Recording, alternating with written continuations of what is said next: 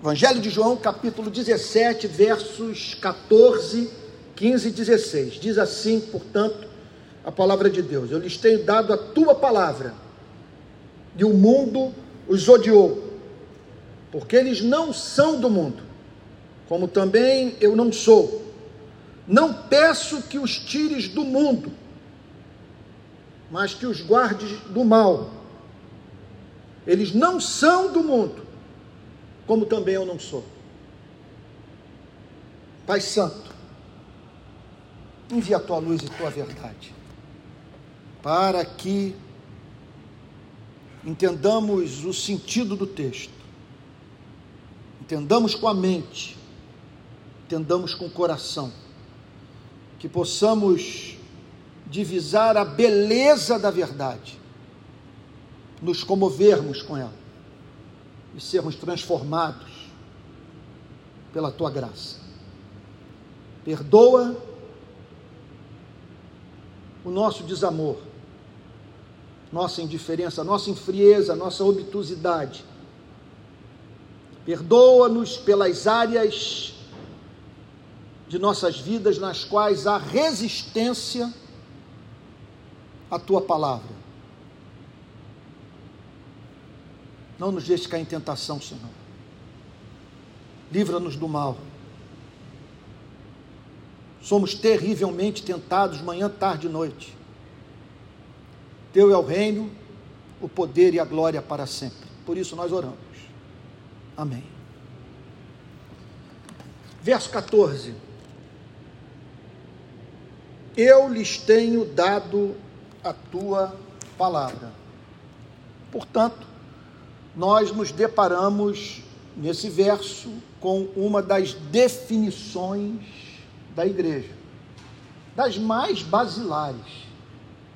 A igreja é a comunidade da palavra. Eu lhes tenho dado, diz o Senhor Jesus, a tua palavra. Note que é o Senhor Jesus orando e os discípulos atentos. Cristo faz essa oração em voz alta e os discípulos registram o conteúdo do que Jesus está dizendo para o Deus Pai. E, como parte dessa súplica, o verso 14, no qual Cristo apresenta ao Pai, como base da sua oração, um fato referente à vida de toda e qualquer igreja. Eu lhes tenho dado a tua palavra. Para ser igreja de Cristo, portanto, tem que ser, permita-me declarar uma obviedade, uma comunidade da palavra. Portanto, trata-se de uma comunidade que foi objeto do recebimento da verdade que o Pai incumbiu a Cristo de comunicar ao seu povo. Não temos como mensurar esse privilégio. Entendo o que estava acontecendo naqueles dias.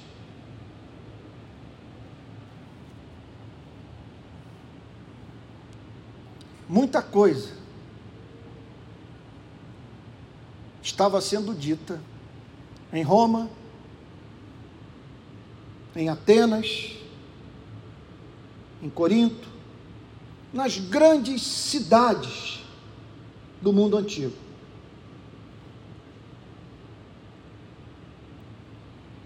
Agora, a partir da Galileia, a verdade de Deus foi comunicada a alguns seres humanos. E o que eles receberam da parte de Deus tinha relação com verdades centrais, das quais os seres humanos carecem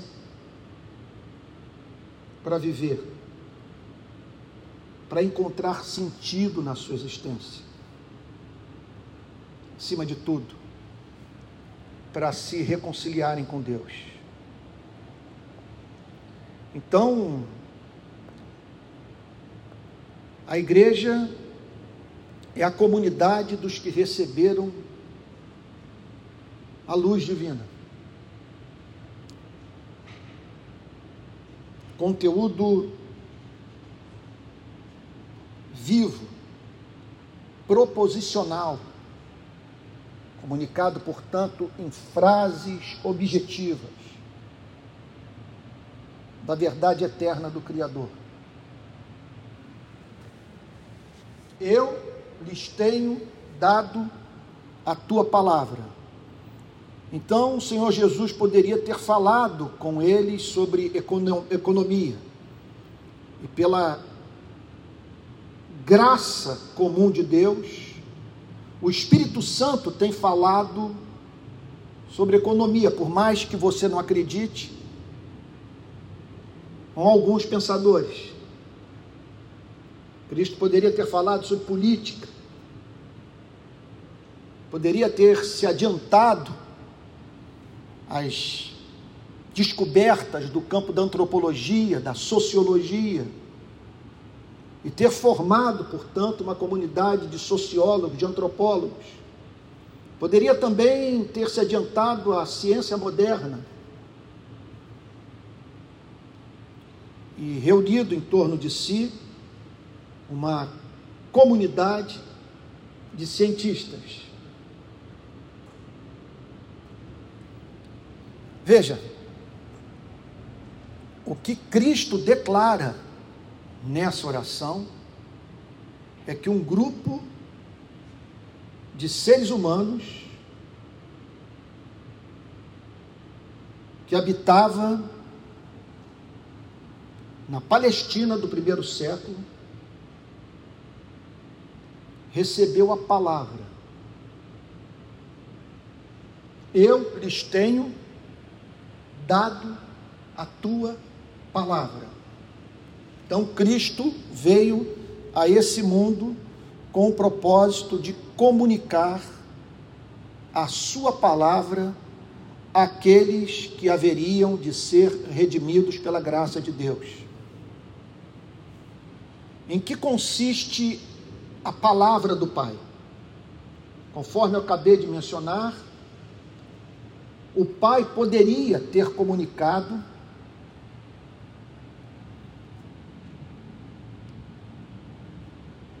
a sua verdade à sua igreja, de modo que ele tivesse nesse planeta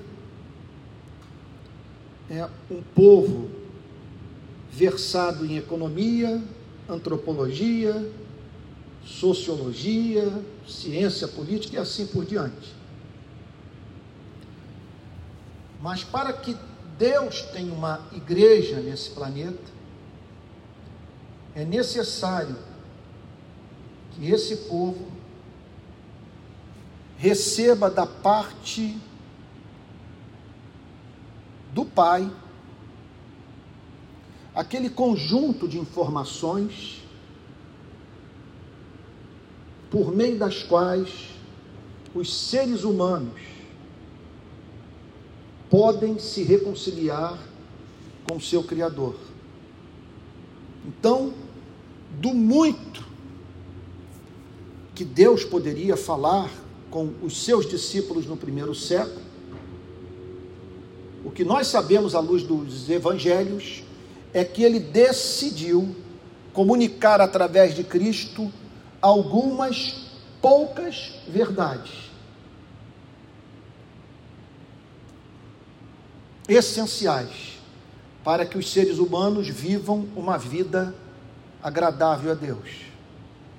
Essa igreja pode sair do ponto de vista da atuação dos seus discípulos, dos discípulos de Cristo, dos seus membros, para fazer sociologia, antropologia, ciência política,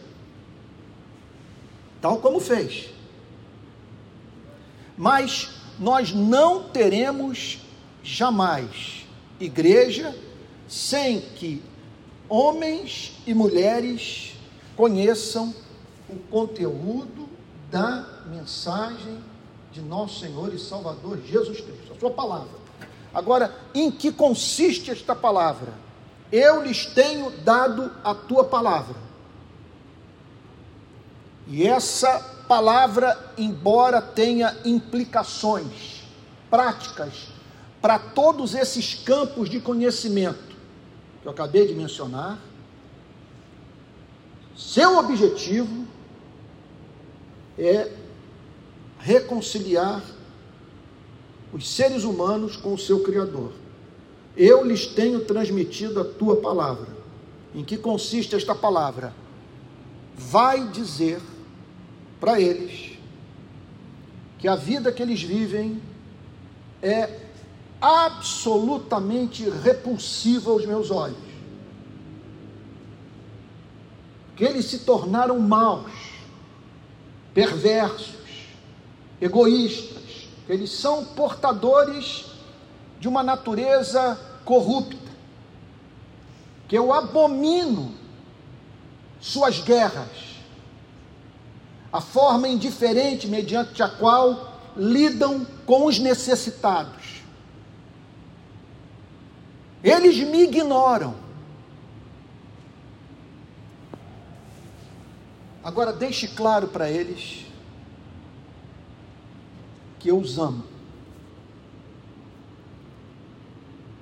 E que é meu desejo, em vez de destruí-los, perdoá-los e transformar rebeldes em filhos e filhas.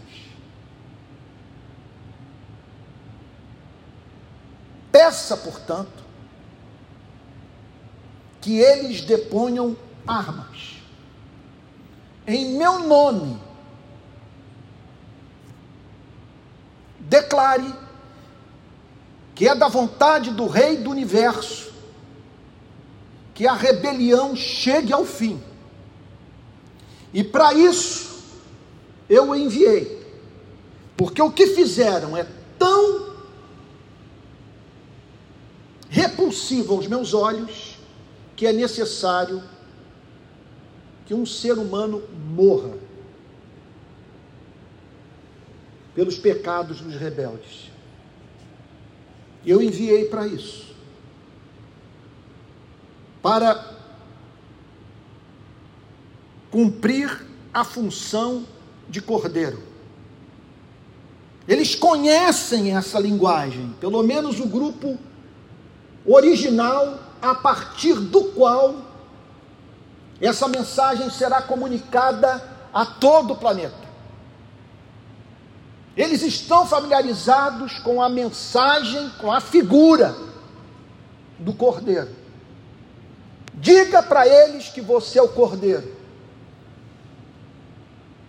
E que para salvá-los, para redimi-los, eu enviei o meu único filho. Eu lhes dei o meu bem maior. E o que eu peço agora é que eles se arrependam, que eles creiam nesse sacrifício, sejam batizados com meu espírito e saiam pelo mundo para amar, para revelar o meu caráter, dando provas cabais de que cessaram com a rebelião.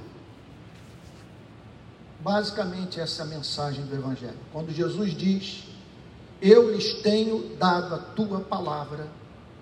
O que Jesus está dizendo é: Pai, eu revelei o teu caráter a eles, suas intenções, eu deixei claro o que, que eles precisam fazer para se reconciliarem contigo. Agora, acontece que essa palavra é recebida pela igreja no mundo. E essa porção da oração de Cristo, esses três versos que eu me proponho examinar juntamente com você nessa manhã, tratam das consequências da experiência viva de conhecer a palavra de Cristo no mundo. E o que acontece, portanto, quando seres humanos se dispõem a viver de acordo com a palavra de Cristo? Está me vindo o desejo aqui ao coração de ler novamente o texto com você. Por favor. Até agora eu teci um comentário sobre a parte A do verso 14, que diz: Eu lhes tenho dado a tua palavra. Isso é a definição de igreja. É a comunidade dos que receberam a verdade do Pai, tal como foi comunicada por Cristo. E o mundo os odiou, porque eles não são do mundo, como também eu não sou. Não peço que os tires do mundo, mas que os guarde do mal. Eles não são do mundo, como também eu não sou. Portanto, o que o Senhor Jesus tem a dizer ao Pai, nos versos 14, 15 e 16, é que esse povo que recebeu a palavra, que assimilou, acolheu, deu guarida ao Evangelho,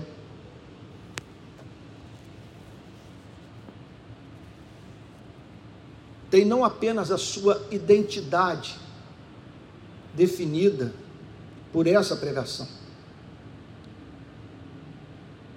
não é tão somente povo, objeto de privilégio que não pode ser medido.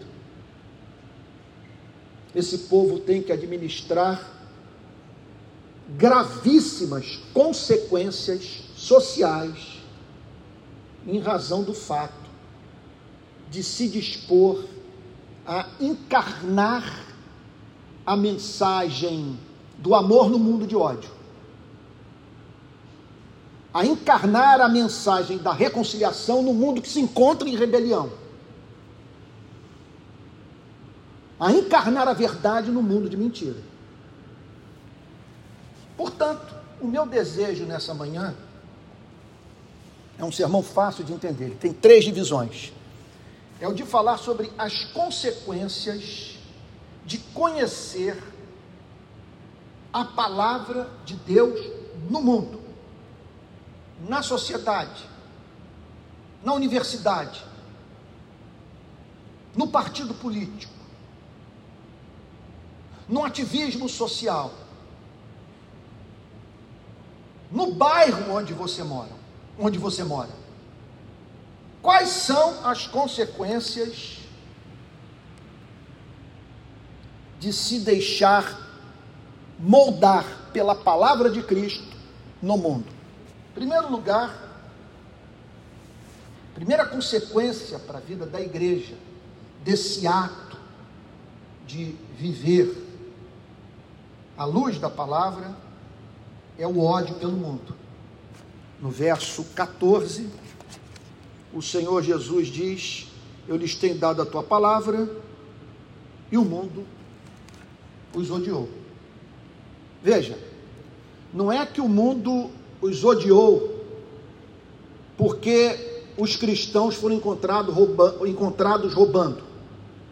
Não é que o mundo os odiou porque os cristãos associaram o cristianismo a um projeto de poder político. Não é que o mundo os odiou porque os cristãos associaram o cristianismo a pauta progressista ou a pauta conservadora. Não é que o mundo os odiou, porque os cristãos viviam de modo diferente daquilo em que diziam acreditar. Não é que o mundo os odiou porque os cristãos são preconceituosos, malandros, sem palavra. Não é que o mundo os odiou porque o pastor se associou ao, ao terapeuta, ao transformar a igreja numa usina de neurose, levando, portanto, pessoas adoecidas para o divã. Não é que o mundo os odiou porque a igreja se transformou numa instituição marcada por psicopatologias severas.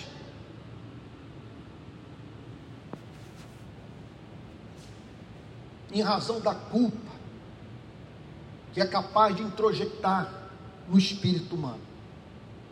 Jesus está nesta passagem declarando que essa igreja foi objeto do ódio do mundo, ódio do mundo, em razão do fato de ter crido na palavra e encarnado a palavra. O que o Senhor Jesus, portanto, está dizendo é que é impossível essa igreja, ao reproduzir a vida de Cristo, não ser perseguida. Agora, note que naquele contexto,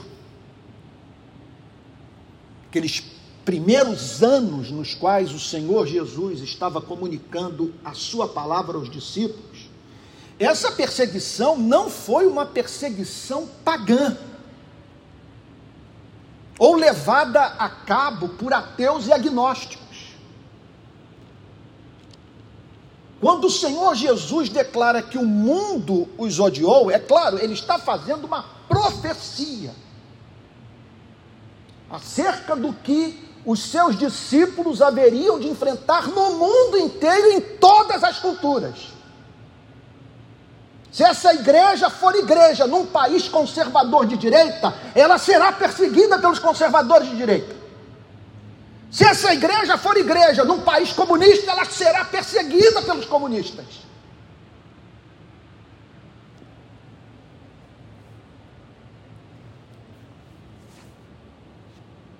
Veja. Eu lhes tenho dado a tua palavra e o mundo os odiou.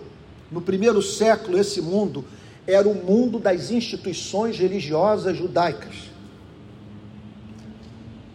O Senhor Jesus faz essa declaração há poucas horas da sua prisão, levada a cabo pelo pastor Batista, na companhia do pastor presbiteriano, do metodista, do pentecostal, do bispo.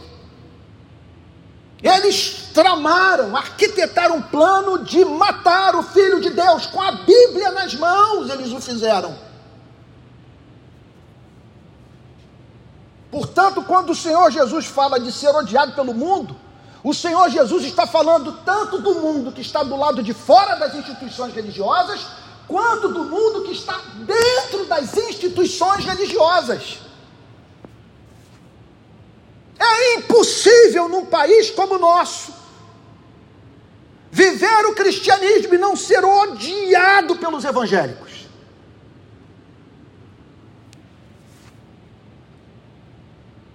Eu lhes tenho dado a tua palavra e o mundo os odiou.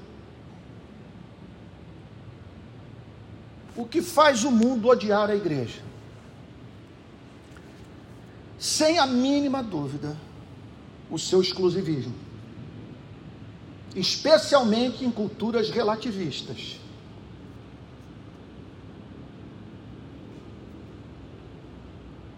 Porque os cristãos insistem em dizer que Jesus é o caminho, a verdade e a vida e ninguém vem ao Pai senão por Ele. Esse fascínio por Jesus, por Jesus esse espírito anti-ecumênico da igreja, entendo o que eu estou lhe dizendo. Há um ecumenismo que pode ser feito em nome do amor. Aquilo que Francis Schaeffer chamava de cobeligerância, de você se juntar a membros de outras religiões a fim de, juntamente com eles, lutar por causas que lhes são comuns. Aquilo sobre o que eu estou falando é a, a ênfase do Novo Testamento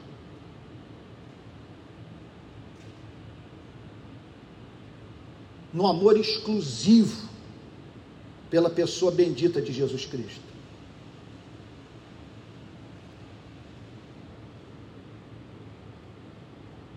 Pela convicção que ninguém jamais falou sobre Deus como Cristo falou. Cristo é inigualável. É claro que nós também somos odiados pelo mundo em razão do fato de sermos intransigentes em relação a valores morais que não negociamos. E que muitas vezes, portanto, tornam a igreja um estorvo para empresários corruptos, políticos inescrupulosos.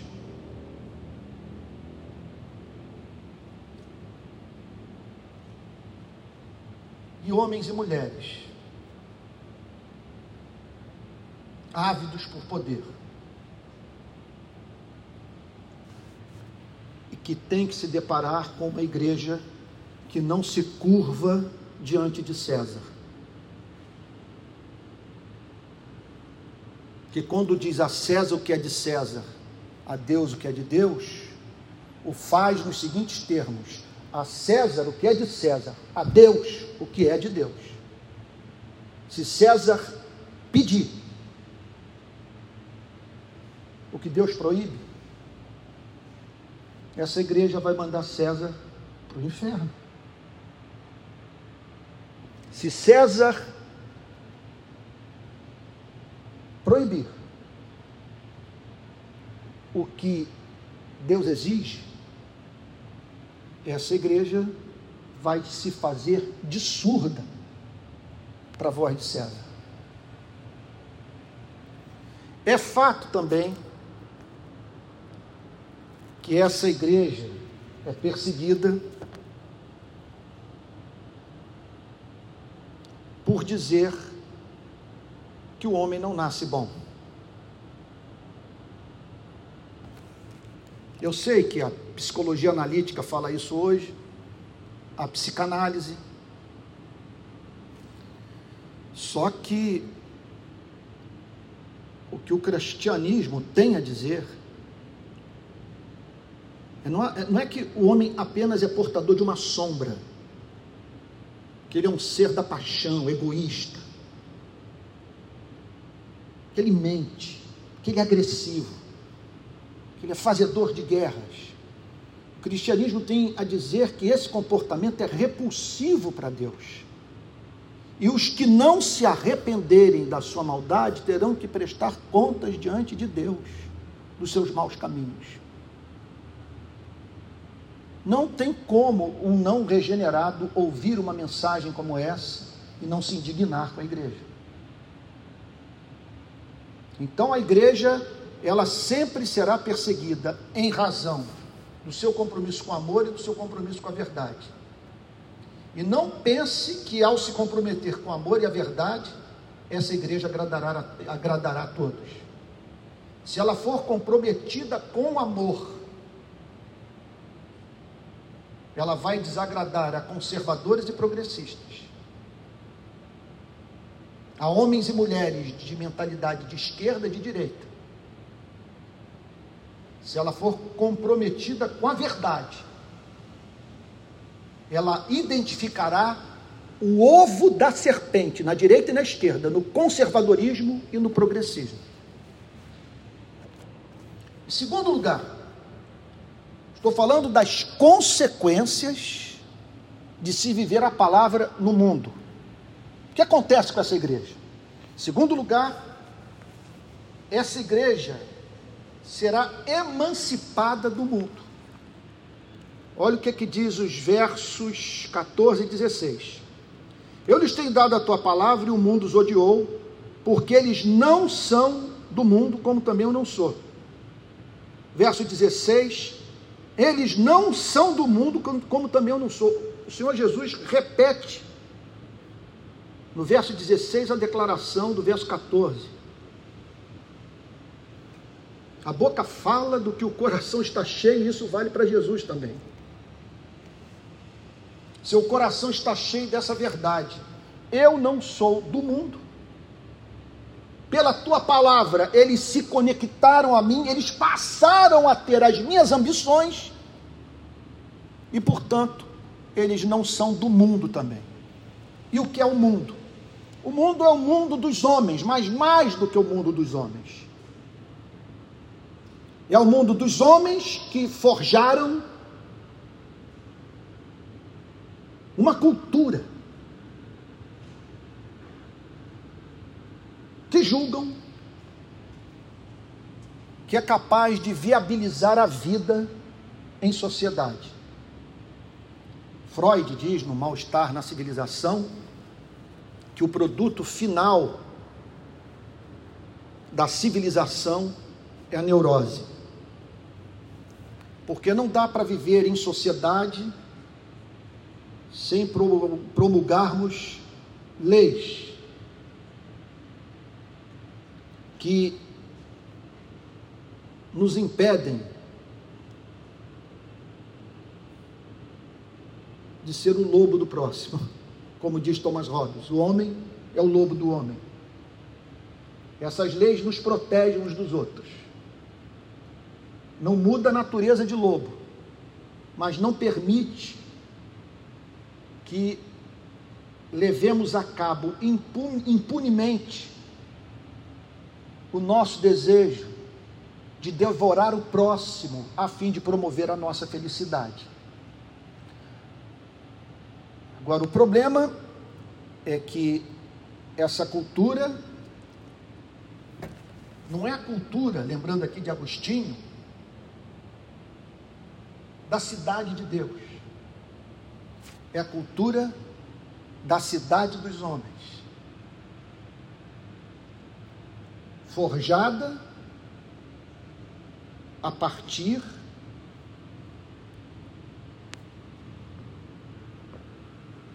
do convívio entre homens e mulheres que ignoram a Deus que não conhecem o seu Criador e que, portanto, criam aquilo que Peter, Peter Berg, sociólogo, chama de realidade socialmente construída. É uma realidade, algo concreto.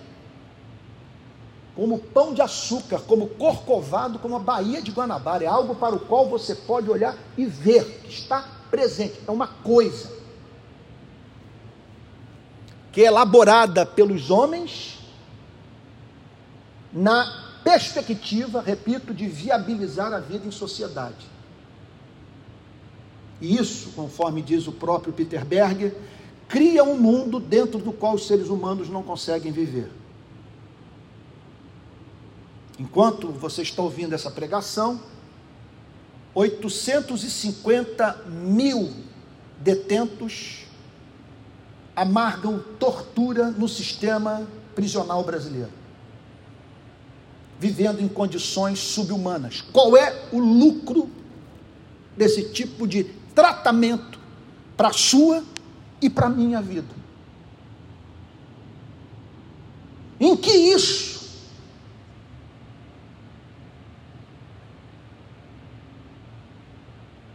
revela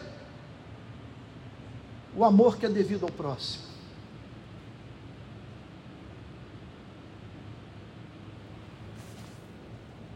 Mundo. É o mundo que trata com indiferença o seu Criador.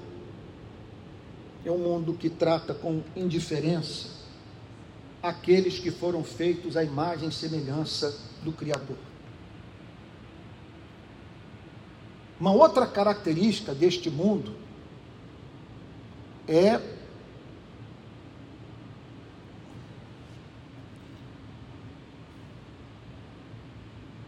homens e mulheres terem a vida nesse planeta como a sua grande ambição, como a medida de todas as coisas. E essas pessoas, portanto, rompem com Deus, mas não conseguem deixar de, de botar no lugar do Criador algo que lhe sirva de objeto de adoração. Isso pode ser o sexo, isso pode ser uma ideologia política, isso pode ser, pode ser atividade profissional, é alguma coisa que inconscientemente você estabelece como ponto de coesão da sua vida, a medida de todas as coisas. É por isso que, quando é, é importante nós entendermos isso por isso que quando essas pessoas são atingidas nesses valores, elas enlouquecem, porque se veem face a face da desintegração. Me lembro quando caiu o muro de Berlim, dos jornais comentarem de generais da antiga União Soviética que deram cabo de suas vidas ao perceberem que haviam dedicado a sua existência a uma ilusão o mundo. Então, quando o Senhor Jesus declara que ele compartilhou a palavra do Pai com a igreja, o Senhor Jesus está afirmando com isso que há duas consequências práticas, concretas, inevitáveis a primeira delas é o ódio que essa igreja receberá, ou do qual essa igreja será objeto por parte daqueles que não são portadores dessa mensagem, que não foram transformados por ela, que não veem a vida com os olhos do Evangelho. Agora, em conexão a isso, essa igreja é emancipada do mundo. Se ela for igreja de verdade, ela vai sofrer com a, com a fogueira, ela vai sofrer com o chicote, ela vai sofrer com a prisão. Mas o que Jesus está dizendo é que essa igreja é uma igreja que foi tornada pela graça divina emancipada desse mundo. Ela não faz parte mais da rebelião. Ela pega esse mundo leve, ela celebra o que, o que há da graça comum de Deus na vida. Ela percebe que este planeta continua revelando a bondade do Criador, mas os afetos desses homens e dessas mulheres não estão mais postos neste mundo, eles aspiram uma outra pátria, eles têm outras ambições e ambições que não cabem nesse mundo, porque o que o mundo oferece para o portador da palavra é muito pouco.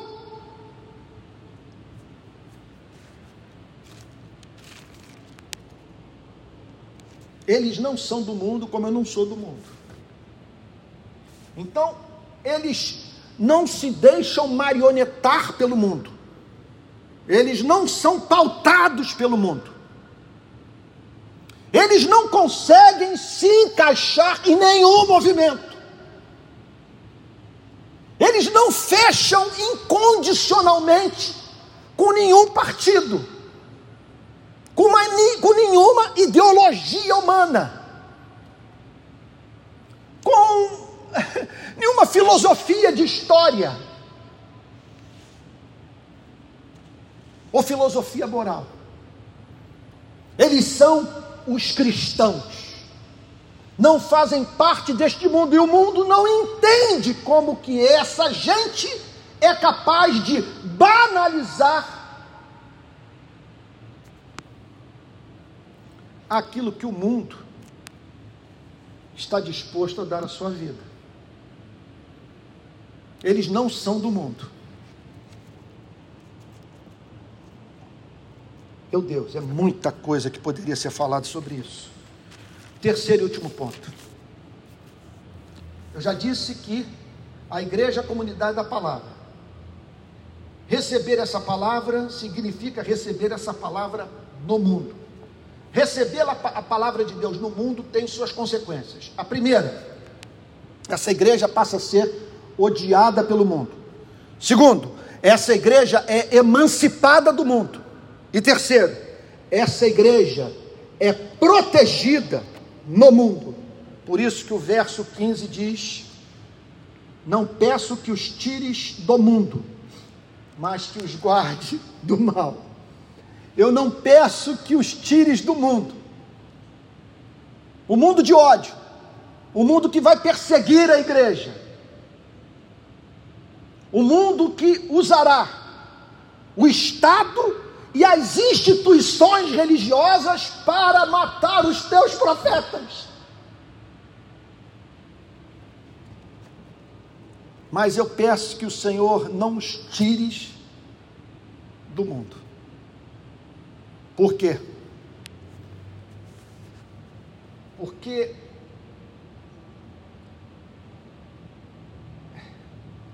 entre os perseguidores, entre os que estão tomados de ódio, entre os que tratam com indiferença a sua palavra, aqueles que serão alcançados por meio do amor do teu povo. Eles são sal da terra e luz desse mundo. Que o Senhor não os tires do mundo, a fim de revelar o seu poder, de modo que o mundo veja que tua graça é maior do que o poder do pecado e que é possível seres humanos neste mundo resistirem a toda pressão até mesmo a pressão da opinião pública.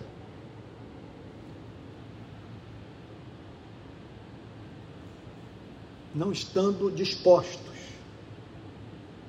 a negociar os seus valores. Em meio ao ódio, não perderem o ser. E Pai, e assim se estabelecerá a possibilidade do Senhor revelar a sua glória por meio desse povo odiado. Não peço que os tires do mundo, mas que o Senhor os livre do mal. Então, por um lado, o chamado para que o Pai não abrevie a vida dos convertidos, porque algo a ser feito através deles no mundo. É claro que há uma implicação ética também. Porque qual é a tentação dessa igreja? Sabe? A tentação é nós permanecermos nesse espaço. Aqui, no caso da, da IP Barra, no Rio de Janeiro, é nós usarmos esse espaço, esse terreno privilegiado, com a visão da Pedra da Gávea, frequentarmos as casas uns dos outros, há entre nós pessoas que têm casa de campo, casa de praia, e acharmos maravilhoso nós desfrutarmos dessas bênçãos que são subproduto da vida em igreja e não há nenhum problema com elas. Agora, o que acontece é que essa igreja vive numa cidade na qual há mais de mil favelas. uma cidade subjugada pelo crime organizado, à mercê de políticos inescrupulosos e parte de uma liderança religiosa canalha. Como que o Rio de Janeiro tem sido exportador de heresia?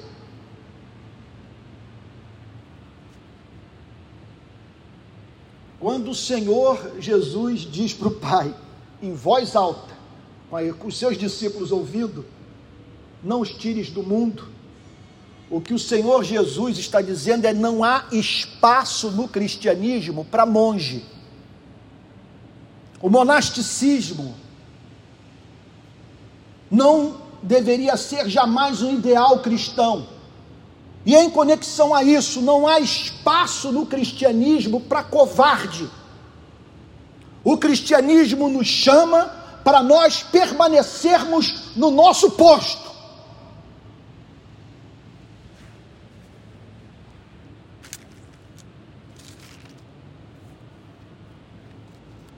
Ainda que isso nos seja custoso. Então, essa igreja que recebeu a palavra e a encarna no mundo, não cedendo à perseguição, é uma igreja que sempre contará com a proteção divina. Não peço que os tires do mundo, mas que os guardes do mal. Há uma discussão entre os estudiosos desse texto sobre o significado da palavra mal. Se Jesus está falando aqui sobre o mal como conceito, ou o mal como pessoa. Dos livros que eu estudei, dos comentários bíblicos que consultei, é, todos declaram que o Senhor Jesus está falando aqui sobre o maligno. Forças inteligentes que operam nesse planeta, que insuflam esse ódio, dentro e fora das, instituições religiosas.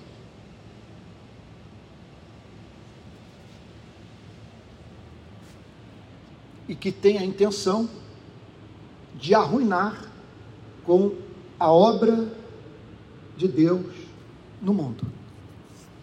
Que o Senhor os guardes do mal que o Senhor não permita que por medo, por covardia, eles associem o meu nome ao que não presta. Que eles não negociem princípios e valores. Que eles tenham ciúme desta palavra que eles não permitam que ela seja corrompida, que ela não sofra acréscimos nem subtrações. Que eles não negociem a verdade, Pai. Livra-os desse mal, do mal que tem como característica a relativização da verdade com vistas à preservação da popularidade. Mas, Pai, eles podem ser ortodoxos e estar mortos. Que eles não sejam apenas a igreja que mantém a palavra na cabeça, mas que seja a igreja que encarna a palavra e que eles entendam que encarnar a palavra é amar, é reproduzir a minha vida. Guarda-os do mal, Pai Santo.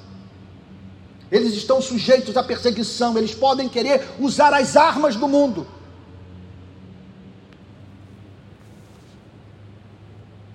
Portanto, a igreja é a comunidade da palavra, que recebeu a palavra do Pai através de Cristo no mundo. Isso tem três consequências. Ela será odiada pelo mundo, ela será emancipada do mundo e ela será protegida do mundo. Portanto, ela não deve temer. Ela não vai fugir da confrontação, ela vai estar nas favelas.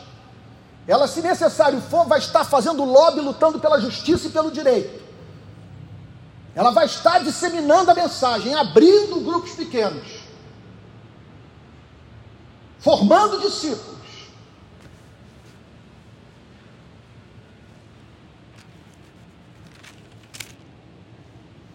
Não vai fugir da luta.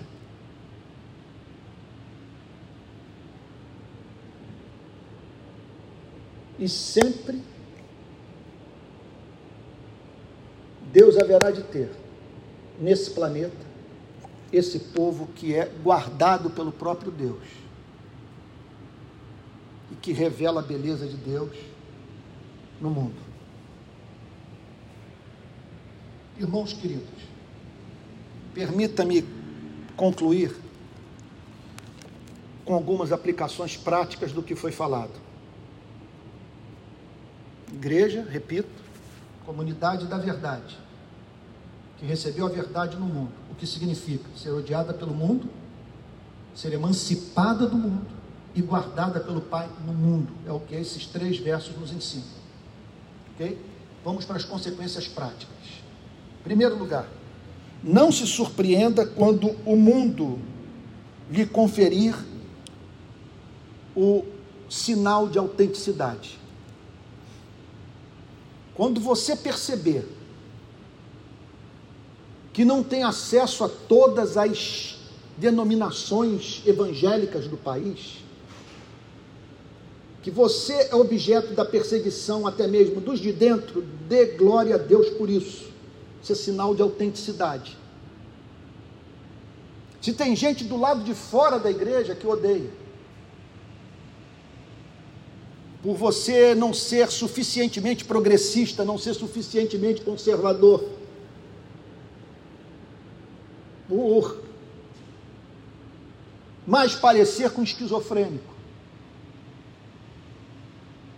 E ter se tornado, portanto, um enigma para as pessoas que não entendem o funcionamento da sua cabeça, porque as coisas do espírito são loucuras para o homem natural.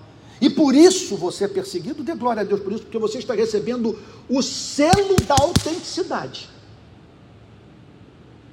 É impossível viver o cristianismo e não contrair inimizades. Segunda aplicação prática: põe os seus afetos no céu. Eu não sou do mundo, e eles também não são façamos uma pergunta, você e eu.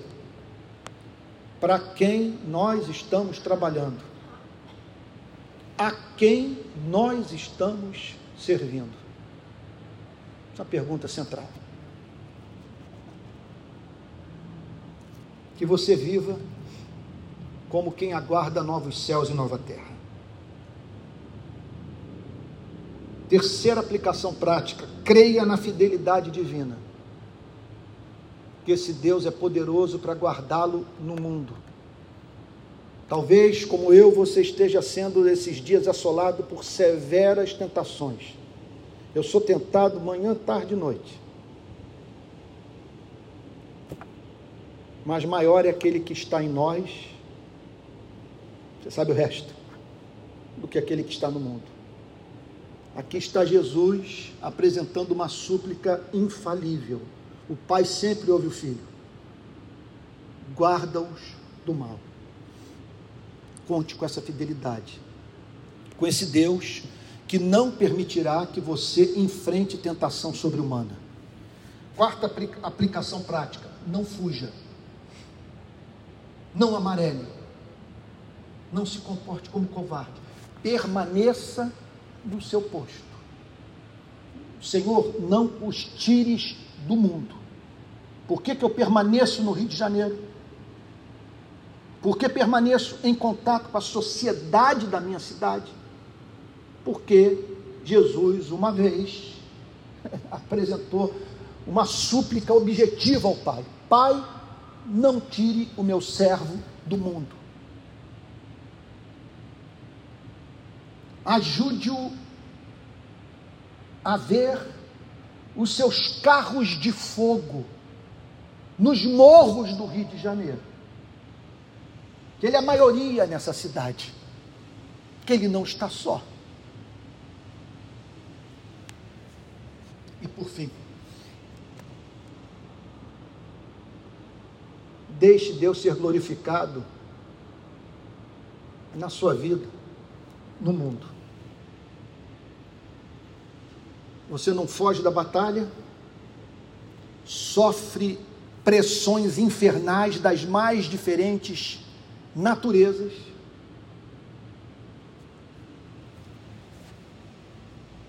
E não perde o ser, não perde a doçura. Ninguém, por exemplo, em rede social, consegue fazer um print de uma declaração sua insultando alguém, como consequência de, quer dizer, de uma tentativa de revidar a ofensa re recebida. E por que você não faz? Embora pudesse fazer e muito bem feito. Embora conhecendo os segredos das vidas das pessoas, que você não os torna públicos. Porque você teme a Deus. Porque você espera vencer o ódio com amor. Porque você recebeu a palavra e foi entende que foi chamado para ser ovelha no mundo de lobos. Isso é extraordinário. Quando uma pessoa olha para o seu comportamento e sente o perfume de Cristo, ou sua vida é transformada numa censura moral. A hipocrisia daqueles que, em nome, sei lá, do ideal republicano, são capazes de se comportar como déspotas. Conclusão. A palavra é o nosso grande privilégio. Nós recebemos esse tesouro. Agora, ela traz problemas. Somos perseguidos. Contudo, ficamos contentes de saber que, embora não sejamos famosos na terra, somos conhecidos no céu. Somos perseguidos. Contudo, Deus é fiel. E aqui nós encontramos Cristo antecipando tudo aquilo que a igreja haveria de enfrentar no decorrer dos séculos. Pai, nós fizemos uma maldade com esses homens. Nós, nos, nós os levamos a amar o Evangelho. E agora eles são odiados. É como se Jesus estivesse dizendo: agora a responsabilidade é sua e minha de cuidar deles. Porque nós os remetemos para esse problema. Eles estão dispostos a dar sua vida por nós. E a nós nos cabe ajudá-los nesse sonho. Vamos orar?